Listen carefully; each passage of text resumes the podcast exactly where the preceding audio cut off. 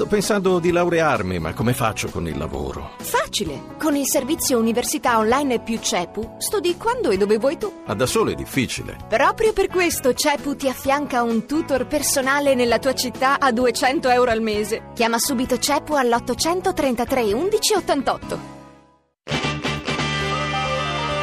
RAI GR1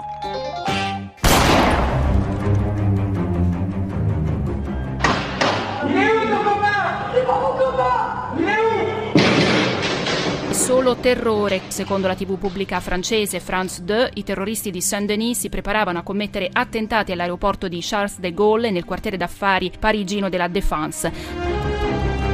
L'allarme è ormai scattato anche in Italia dopo che l'FBI ha inviato una segnalazione in cui vengono indicati la Basilica di San Pietro a Roma, il Duomo e la Scala a Milano come possibili obiettivi di un attentato. Nell'informativa si fanno anche i nomi di cinque arabi che potrebbero essere in Italia e che dunque vanno ricercati.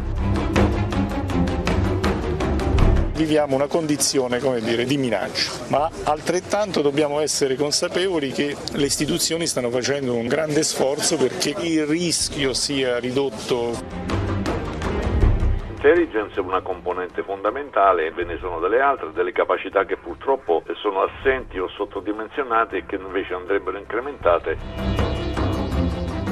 Escludo nel modo più categorico una modifica costituzionale su questi temi. Non credo che in questo momento la priorità siano le leggi speciali come furono ai tempi del terrorismo.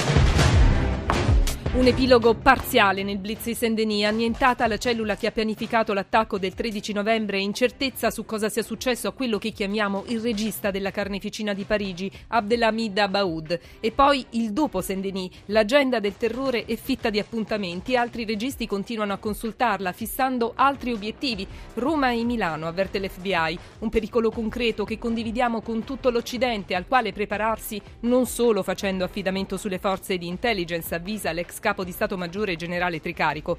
La posizione del governo è chiara, si cerca un equilibrio senza forzature che potrebbero avere effetti difficili da prevedere. Diversamente da Hollande, Renzi non pensa a modifiche della nostra Costituzione e neanche a leggi speciali.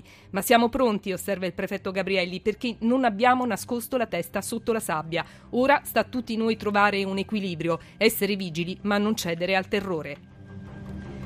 Le altre notizie, ancora sicurezza. Il presidente della Commissione europea Juncker apre a deroghe al patto di stabilità per finanziare misure antiterrorismo. Intanto prosegue il percorso della manovra anche da noi. La politica, il centrodestra trova l'intesa su candidature comuni per le amministrative. Ancora bufera sull'eterologa, accuse delle associazioni sulla violazione dell'anonimato. Spettacolo, la musica non si ferma nonostante la paura terrorismo.